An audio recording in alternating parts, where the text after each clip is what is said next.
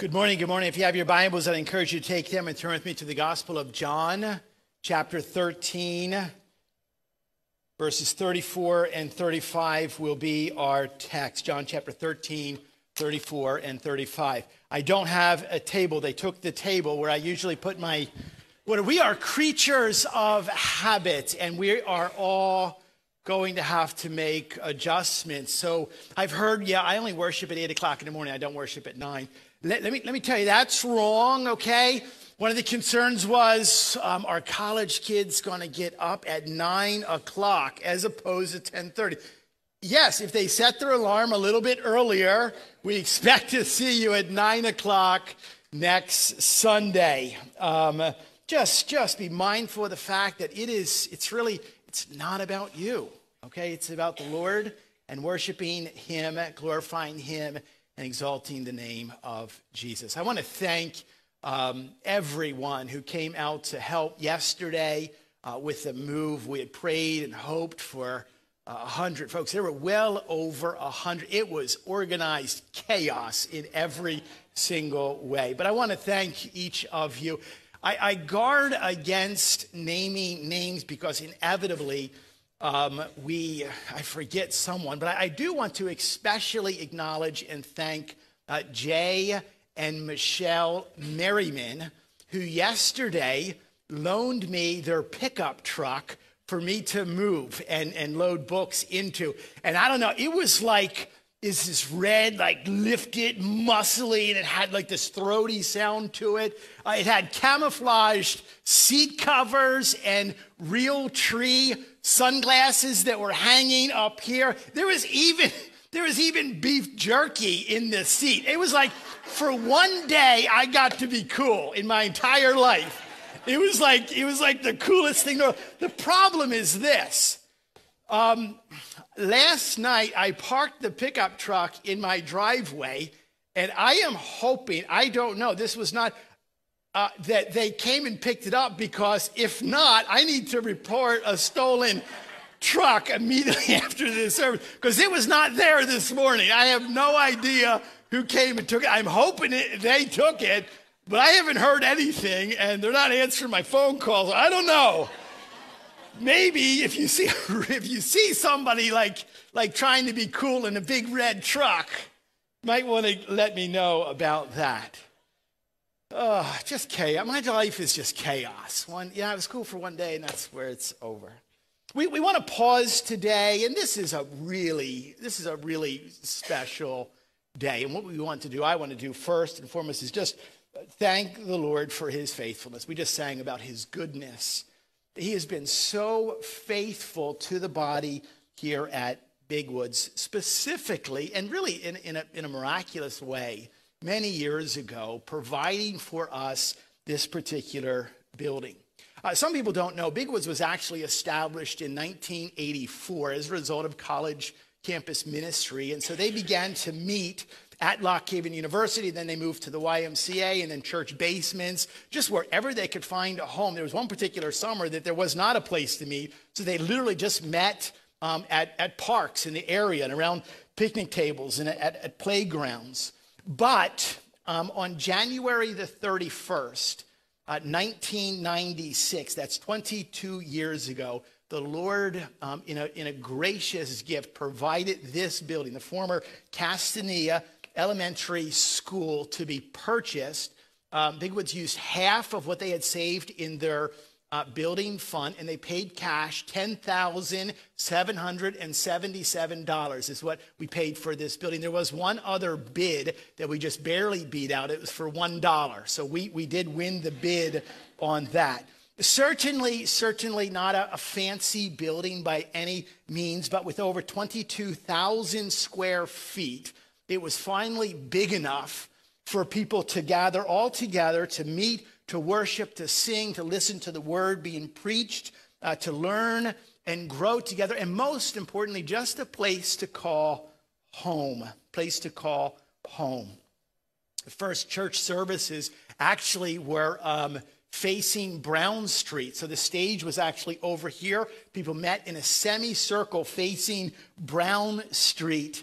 And, and over the years, um, it has served, this building has served this body well. Um, it is now, the image that came to mind is like a well worn, kind of a battle hardened ship that is sailing into uh, the dry dock for the very, very last time, the final time. This church building has been painted and it has been repainted. It has been um, refurbished, and there are areas that have been re refurbished, if that's a word, re renovated. Uh, families helped volunteer to clean the building until Helen Barrett came along and took very, very good care of this building for us.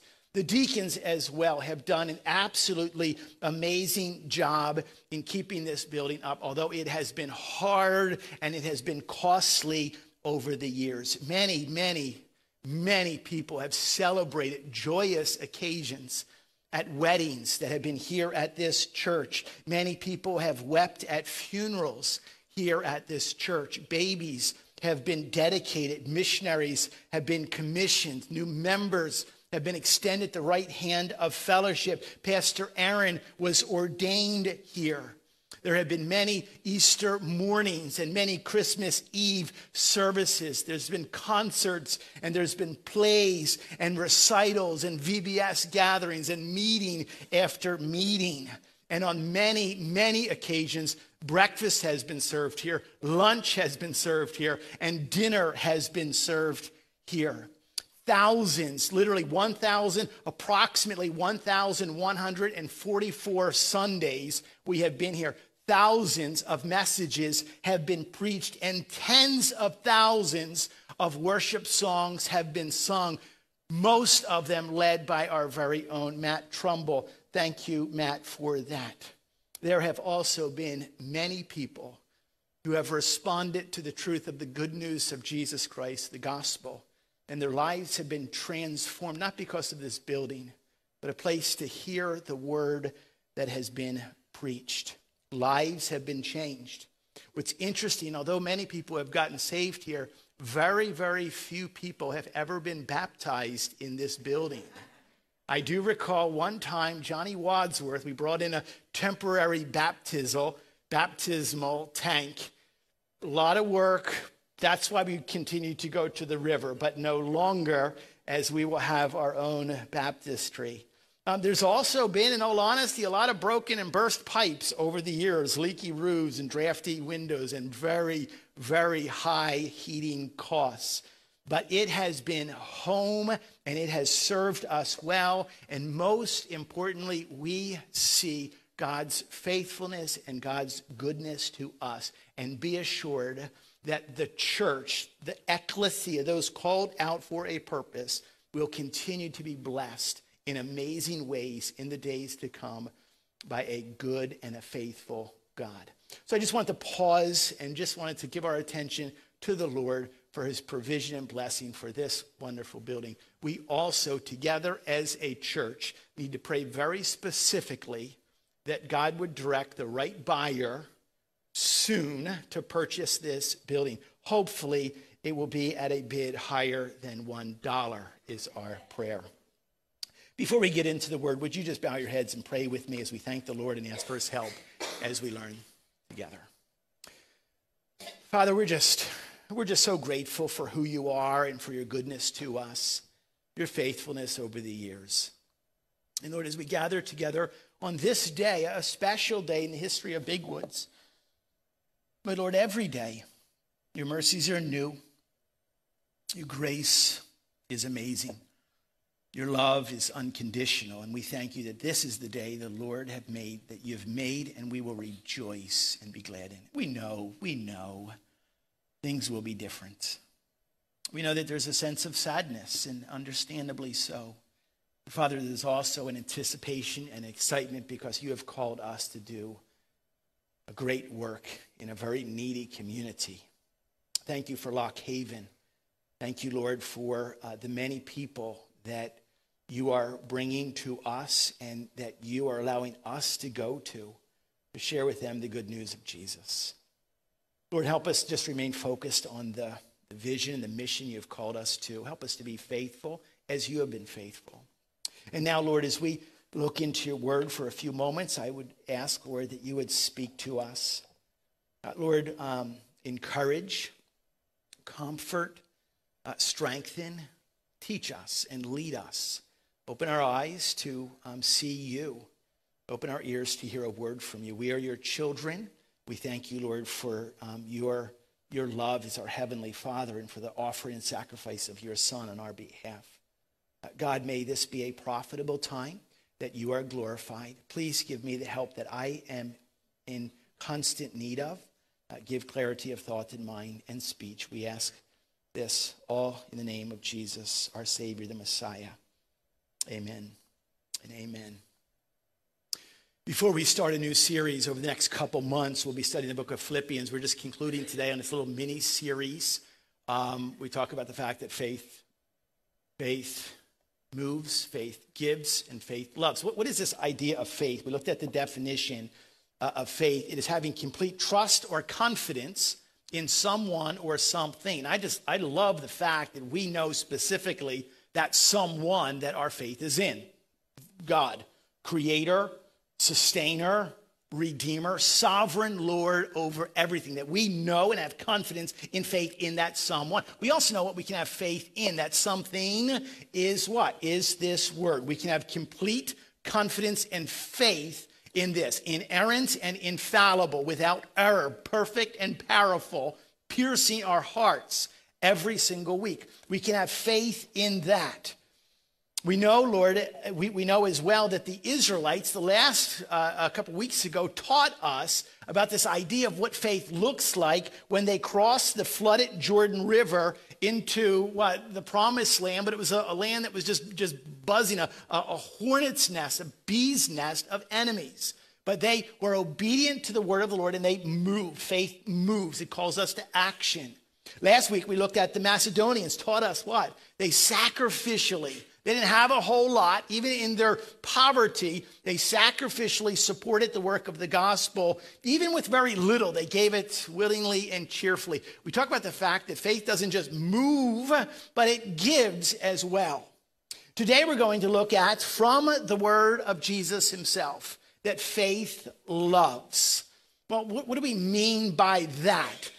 Direct your attention, follow along as I read just two verses in our text uh, John chapter 13, we pick it up in verse 34. We'll read verse 34 and verse 35. A new, it's a new commandment that I give to you, that you love one another, just as I have loved you. You also are to love one another. By this, all people will know that you are my disciples if you have love for one another. As I prepare and, and write a message each week, my prayer is that um, you would literally just, just immerse, that we together would immerse ourselves in this text, particularly because it's the words of Jesus. Um, I love how one pastor says it. He says, Let the mind of Jesus saturate your mind. Let the mind of Jesus, as he's speaking here, saturate, soak your mind. Why? Because there's something that's needed today. There's something that's needed right now, and that's change. When we allow our minds to be saturated with the mind of Jesus, we know that it's true that God changes us. There's testimonies of transformed lives all over the place. That He actually what? The Spirit of God speaks through the Word of God to, to remake us, to change us for the glory of God. And it is an absolute miracle that I've witnessed, or else I would not have dedicated my entire life to be the preacher, to be a preacher of this Word. So we know that it's true. These, these words before us, as our minds are saturated with the words of Jesus, spoken to us in, in, in the setting as Jesus is in the midst of a ministry that a lot of people did not believe. His, his message was not understood by many people. The reason is that Jesus spoke in absolutely radical ways, in, in radical terms.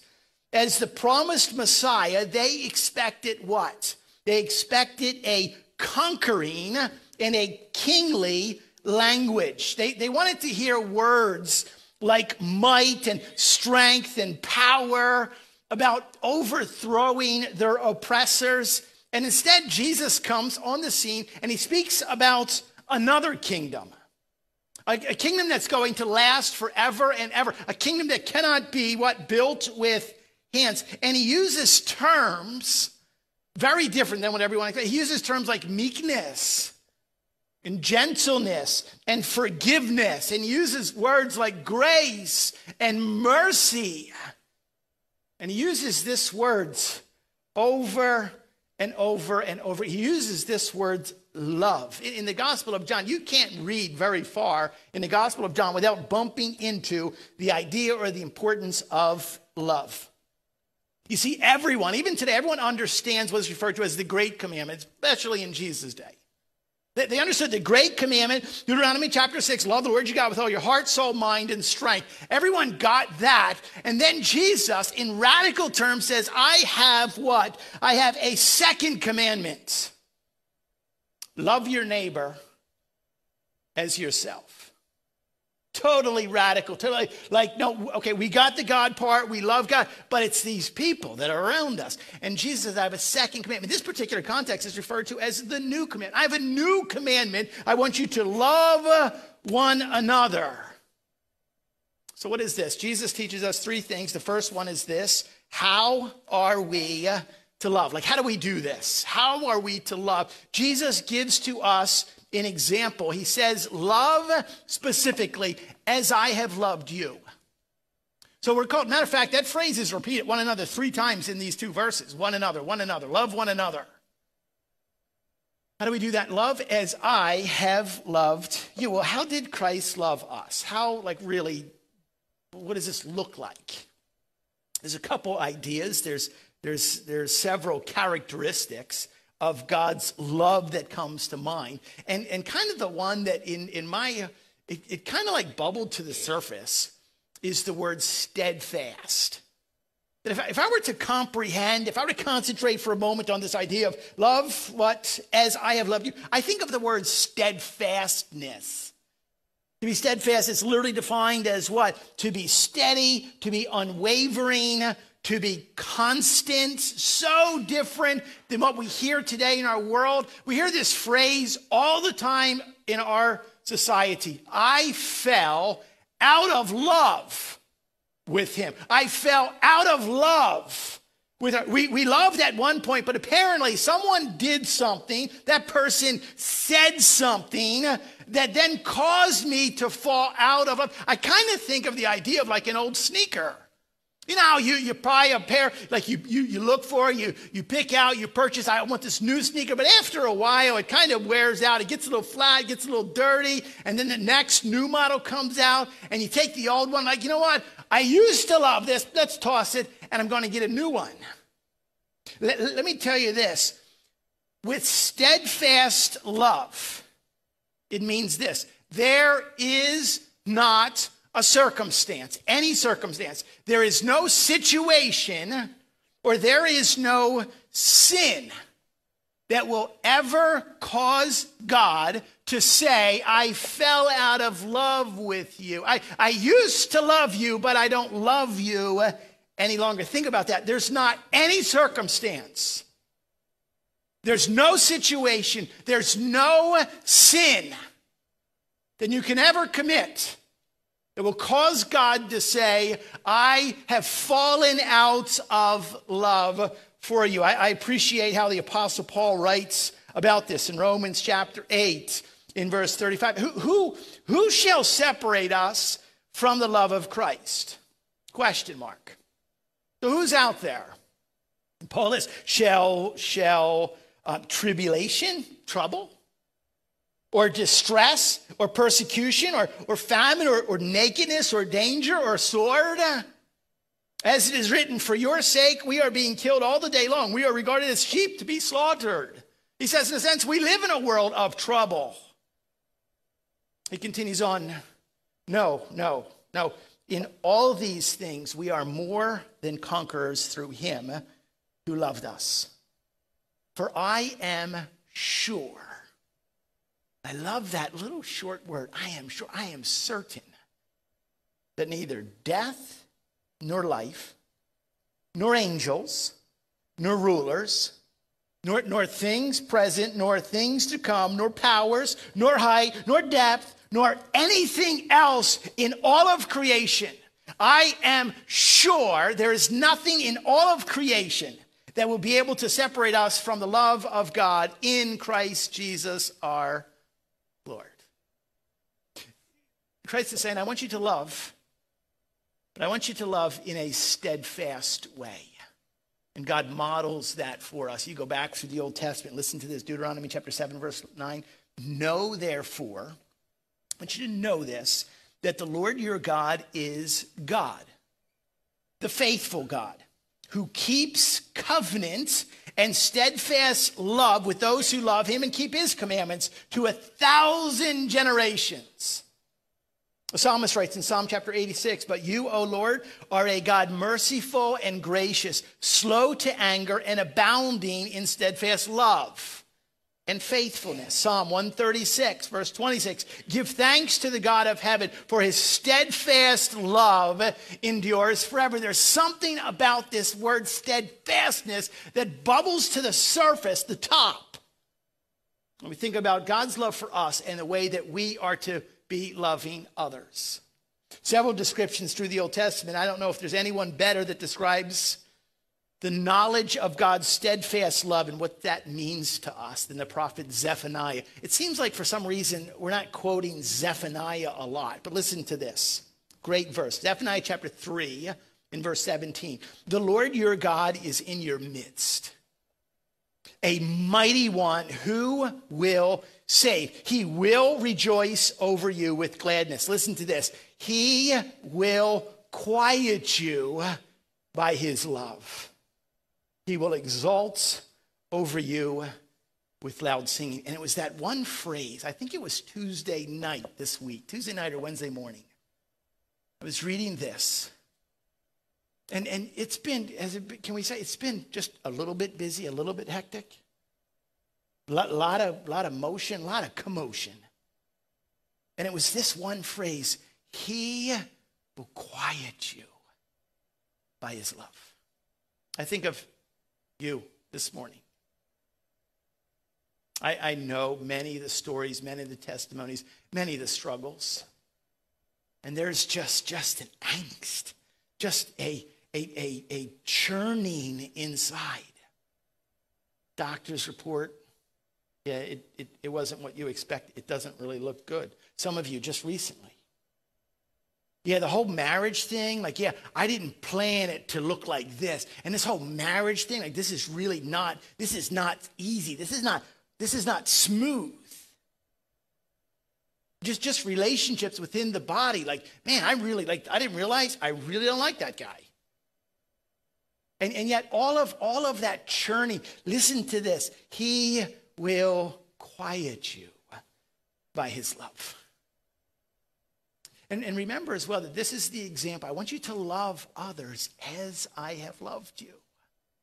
That you realize that you, coming alongside of someone else, perhaps in the midst of the storms of life, you coming alongside you, loving them as Christ loves us, can quiet. Second Corinthians says what we receive comfort from the Father of mercies, the God of all comfort, so we can be a comfort to others. Just there's several things that kind of come to the surface, but I think if we were to say, love as I have loved, that it's a steadfast love. No situation, no circumstance, no sin that will ever separate. But there's more to this. It, it also, what we know that we are to love like Christ. How did he love us? He loved us not just with a steadfast love, he loved us with a sacrificial love. Thankfully, we've been given an example of what sacrificial love looks like when Christ demonstrated this for us. John chapter 15 says, Greater love has no one than this, that someone lay down his life for his friends. That's the extent of the love that we are to have towards one another. Christ says, Love as I have loved you. He laid it down. And now, what, what is interesting and I think it's on an area that we really struggle with as a church. And it's particularly in the context of our marriages. Where, where, where God specifically gives Paul the, the, the words in, in Ephesians chapter 5, he says, Husbands, husbands, I want you to love your wife as Christ loves the church. Well, how much did Christ love the church? Enough to apparently die, to sacrifice. Talk about this all the time that men, husbands, I don't doubt, I don't doubt one minute the fact that if someone came into your house at night and pointed a gun at your wife, that you would, you would step in front of her and you'd take a bullet for her in a second. You'd sacrifice yourself. The problem is this when you're watching a movie together, you're not going to let her hold the remote. Isn't that interesting? I'll die for her in heartbeat, but no, no, no, you don't know how to handle the volume button like I can. It's a woman thing. It's just up and down and, and just and and wait a minute. If we are willing to sacrifice, like lay ourselves down, that's like in every single area. On my coffee table, on our coffee table at home, I have a book signed um, by the author Robertson McQuilkin. Robertson McQuilkin was the uh, president of Columbia Bible College and Seminary, now Columbia International University um, under his tenure, under his leadership as presidency, uh, Columbia literally doubled, almost tripled in size. In 1990, he was on a speaking circuit internationally. He had written several books, and he was at the absolute pinnacle of his career. And his wife, at that point of 40 years, his wife Muriel, was diagnosed with Alzheimer's disease. And it affected her immediately. It affected her very, very quickly. That that when, when he was with his wife Muriel, she was calm and she was at peace and, and there was joy very evident. And whenever he left her, she would go into, as a result of the disease, as a result, she would go into just, just, just fits of anger and she would be terrified in fear. And as the president of a college, he, he stepped to the mic and he said, I have to, but I want to resign to care for her. And he literally, he, he, was, he was by her side for the next 13 years. This was 1990. She didn't die until 2003. And he said this in his resignation speech. He said, It's, it's not that I have to, but that I get to. That's a love. That's, that's a willingness to lay everything down. Career's going amazing. No, you commit it in sickness and in health until death do us part. That, that's, that's the willingness that we are to offer ourselves. Jesus was willing and he proves it. Ephesians chapter 5 and verse 2, it says, And walk in love as Christ loved us, and he gave himself up for us, a fragrant offering and a sacrifice. There's that word, a sacrifice to God. It is, is, it is amazing love. Be, be assured that you can trust that, that you can have faith. Your life is lived differently because you have faith in that kind of love. You know, there's some overriding principles I think it's very, very interesting that are very familiar from last Sunday. Remember last Sunday? You're like, no, I don't. But let, let me remind you. We talked about faith gives. We talked about the fact that we are to give. what We give not so that we will get. We give. Why? Because we have been given much. Same principle applies right here. Faith loves. What? we, we are to love not so that we will be loved back. We love simply because we have been loved so much. And we look at it, we're to live like that when we have faith in God first and foremost.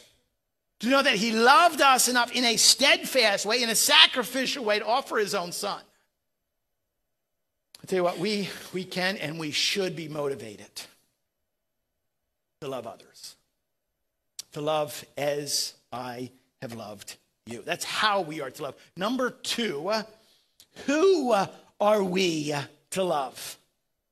Now, this is stuff, it says, well, this is who you're supposed to love. I want you to love one another. Well, I don't know about you, but that's like a lot like one another. That's, is that everyone? Now, there's an order here where we understand first and foremost what, what is the great commandment. We know at the top of our love, we are to love God first and foremost. Love the Lord your God with all your heart, soul, mind, and strength. Matter of fact, you can't love anyone else. You can't love the one another's unless there is a secure, locked love in your heart towards God. So I don't know, but it helps me understand it. There's an order. Love God first. Secondly, okay, who's the one another's? Let me make it very, very clear. Your spouse. Husbands are to love your wife. Wife, you're to love your husband more than any other human. Yeah, but my kid is really cute and she's not always that cute. No, no, no. There's an order here.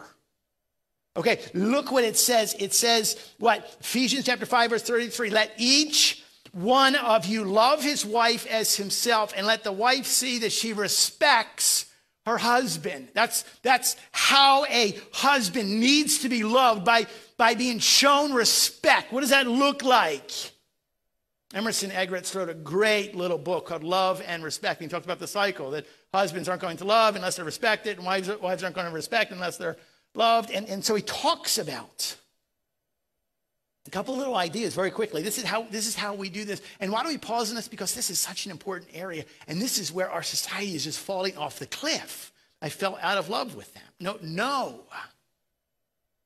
Eggerichs says this. He says, look for opportunities to show your husband or your wife honor and build them up. Look for an opportunity. It doesn't matter Okay, wives, we don't need a whole lot by way of, wow, that's amazing. It's unbelievable. When you take the garbage out every single Wednesday night, you do it like there's no like there's no trail of like drippy stuff, you know? Like you do it well. And it's like, wow.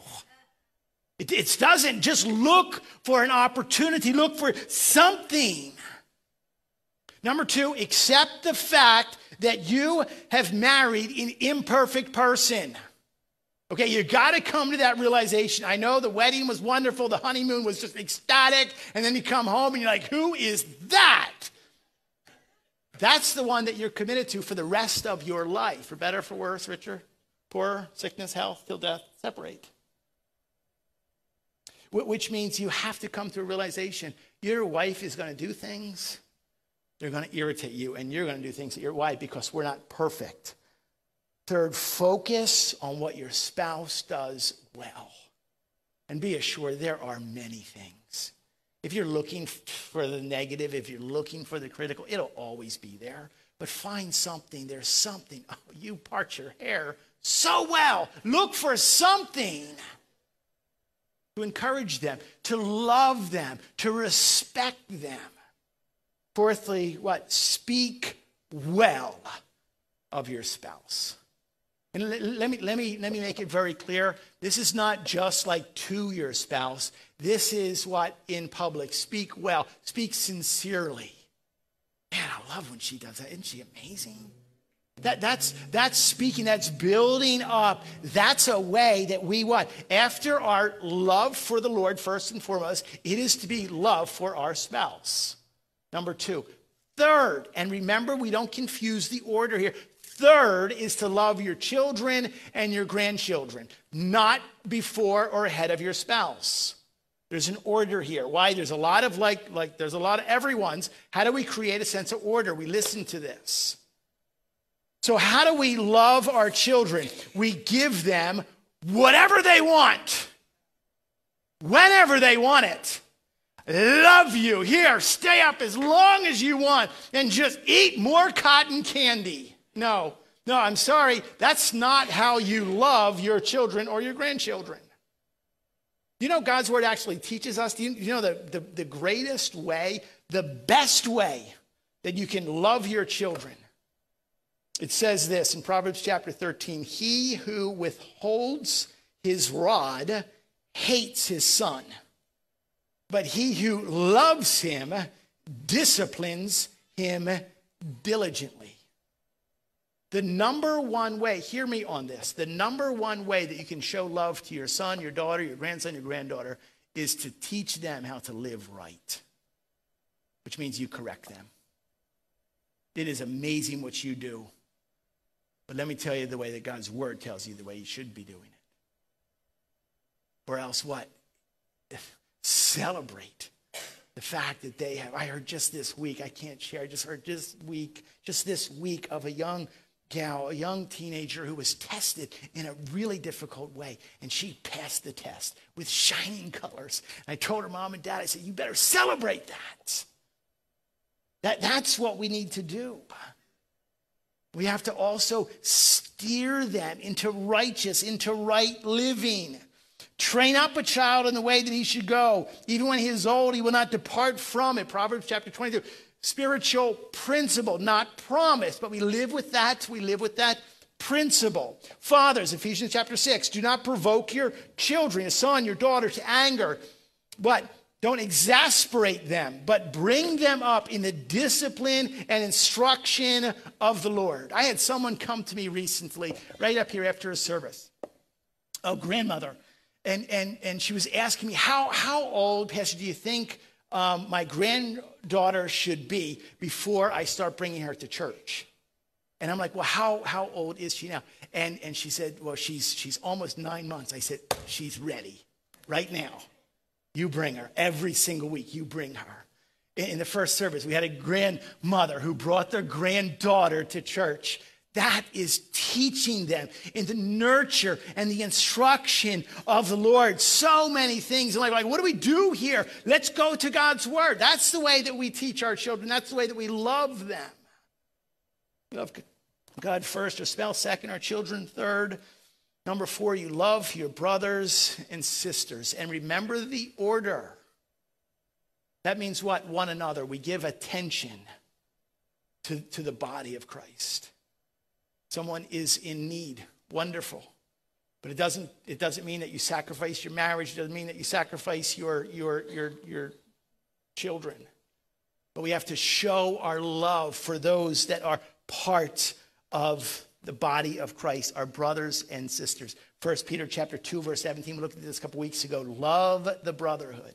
After what we love one another here in this body, we are to love your neighbor. That's when we begin to break outside the body into the community. And it actually teaches us what? Matthew 22, Mark chapter 12, Luke chapter 10. This is what? This is the second commandment. You love your neighbor as yourself. Interesting that God knows how much we do love ourselves. And we're to learn to love others that way. Then, last, this is the radical language that Jesus taught. But last, love your enemy. Love your enemy. Um, Matthew chapter 5, Jesus is speaking in verse 44, but I say to you, love your enemies and pray for those who persecute you. Not only was that foreign, radical, crazy language in Jesus' day, it is absolutely crazy today. When was the last time you prayed for one who what has you in the crosshairs?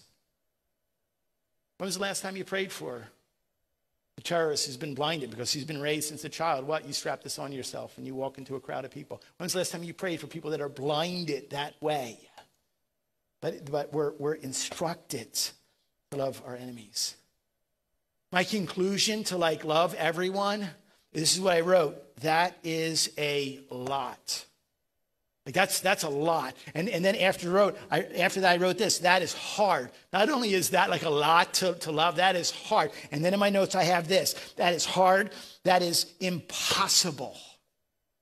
Like I can't do that. I can't I can't love the Lord my God with all of my heart. I can't love my, my wife. I can't love others. I can't love and pray for my enemies. I can't do any. It's impossible apart from having faith in a steadfast and the sacrificial love that God has demonstrated to us. I cannot. There's nothing in, there's not a lot of love in my flesh.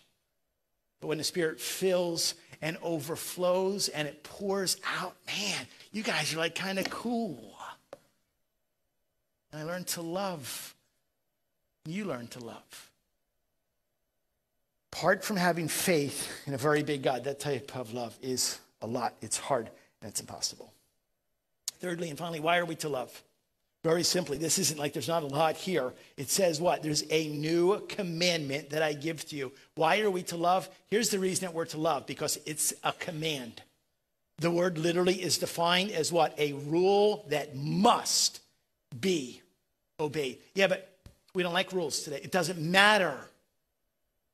Take a number and stand in the end of that really long line right there. Okay? It is a why do we do this? Because we are commanded. This is not what this is not an option. This is an imperative. So take it up with the Lord, okay? You are commanded. This is a commandment that He Himself is giving to you. So why, why do we do this? Because we're commanded. And why? Because it's our identity. Literally, what people will know if you belong to me by your love for one another. You know, that's something that sadly that the church, the church general, I, I think I think sadly we've even in our own community, we've had a failing grade in decades. Because churches have squabbled, churches have split. If you can't, if you guys can't get along with one, if you can't love one another here, how are you going to love others out there? People will know who we belong to and who we're following by our love for one another.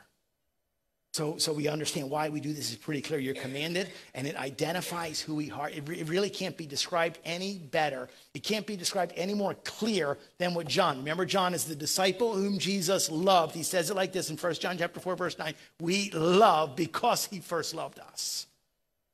How did Jesus demonstrate his love for us? And now we focus on the very reason. You know, what's interesting is that um, Big Woods traditionally has always set the third Sunday aside each month. Kind of weird, tell you the truth. When I got, I'm like, why? Everyone else does the first, but when you guys got here, you also are facing the wrong direction too. I don't understand that, but anyway, last week we were supposed to serve communion, and, and I asked, let's let's let's just pause and let's just the very last thing that we do in this building together. The very last thing we do is we focus on what God has done for us. He has demonstrated his love for us, and that while we were yet sinners, Christ died. You and I know that we have to hear things over and over and over and over again in order to be reminded of it. And we also, what we, we recall things easier, we remember things when we see them, when we touch them, when we smell them, when we taste something, we remember something more. Christ knew that. That's why in the upper room that night, the night that he was what? Betrayed, arrested, tried, crucified the next day. He gathered his disciples, and it says that he took bread, unleavened bread like this, and he broke it in front of them. He broke it, and he said, What? That just as this is broken, this is what my body, I'm going to allow my body to be broken for you. I'm going to suffer for your sin so that you don't have to. And then he passed it around they ate it. He said, I want you to eat this. It's just bread, it's not his body, but it's a picture of it. Eat the body of Jesus. Why? So that as we taste it, as we smell it, we don't ever forget the love that God demonstrated to us by offering his own body. And what he also took, it says, the fruit of the vine. He poured it out. He probably poured it into a large, it was probably more of a, of, of a piece of pottery, a goblet. And they just passed it around for everyone. We're not going to do that. We're going to let you all have your own little sip, okay? But they probably just all drank out of the same cup, drinking after Peter, bad breath and all. But what? It was, it was, it was the picture of it. As Christ poured out what? The, the wine. He said, My blood's going to be poured out. He's teaching what? That without the shedding of blood, there can be no remission, there can be no forgiveness. Apart from the message of what Jesus Christ did for us on the cross, offering his body and allowing his blood to be poured out, there would be no reason for us to meet. And we might as well leave this building and lock the doors and never meet again. But thankfully, we have the hope, the sacrifice of Jesus, proving his steadfast love for us that whatever circumstance, whatever situation, whatever sin, Christ loves and Christ forgives.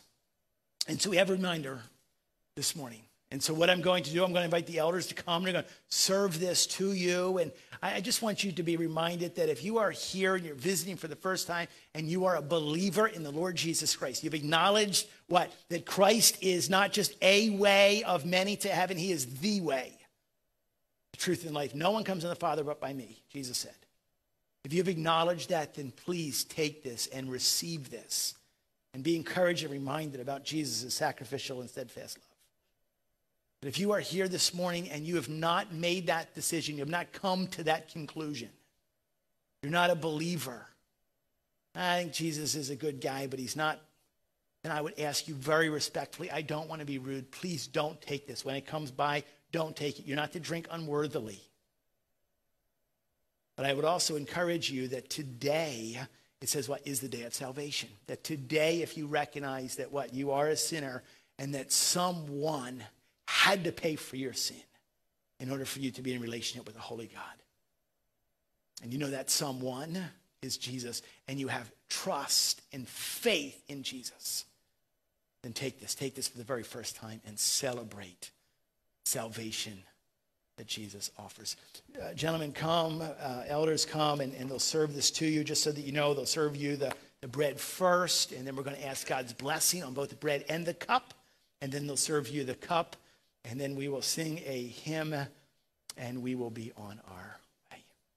May we, in this moment of quietness, as we prepare our hearts, just focus on the steadfast love of God.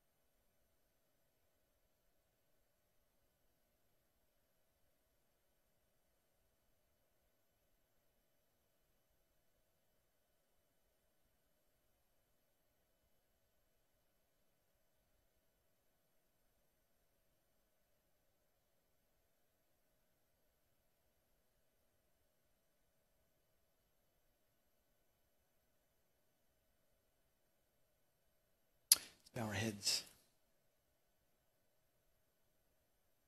Father, as we just meditate this morning on, um, on your love, that there's no there's no situation, there's no circumstance, there's no sin that will ever, ever, could ever separate us. We thank you for that. We thank you, Lord, for the, the proving of your love by the offering of your own son, Jesus. And we thank you, Lord, for this morning that we are given a visible reminder of what Jesus did for us. We thank you for this bread that is a picture of the body of Christ, and we thank you for this cup that is a picture of the blood of Christ.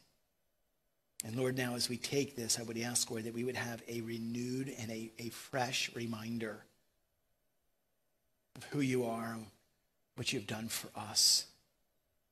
And Lord, the, the love that has been modeled, may we show that same love to others so that others will come to know of the joy of your incredible, matchless, and amazing grace. Thank you, Lord, for this body of believers. Thank you, Lord, even for the place that we've been able to meet. And we ask blessings, Lord, upon this body as we continue to grow in you. That whatever we do, may we always do it for your glory. Bless this now. Bless us. We ask this in the name of Jesus. Amen. It says that the Lord Jesus Christ, in the very night on which he was betrayed, he, he took bread. And after he'd given thanks, as, as we just did, he broke it and he said this This is my body, which is for you. Do this, eat this in remembrance of me.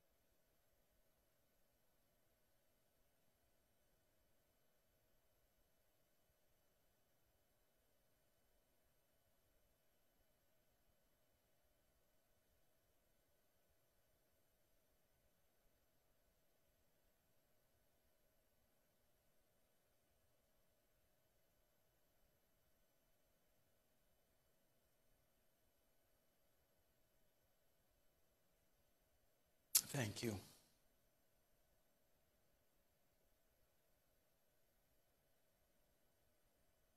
It says, in the same way, also, he took the cup after supper, saying, This cup is the new covenant, the new promise in my blood. Do this as often as you drink it in remembrance of me.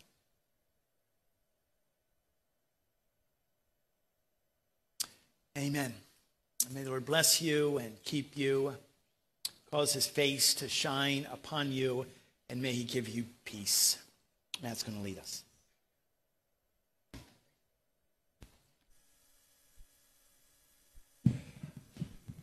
Stand with me as we close.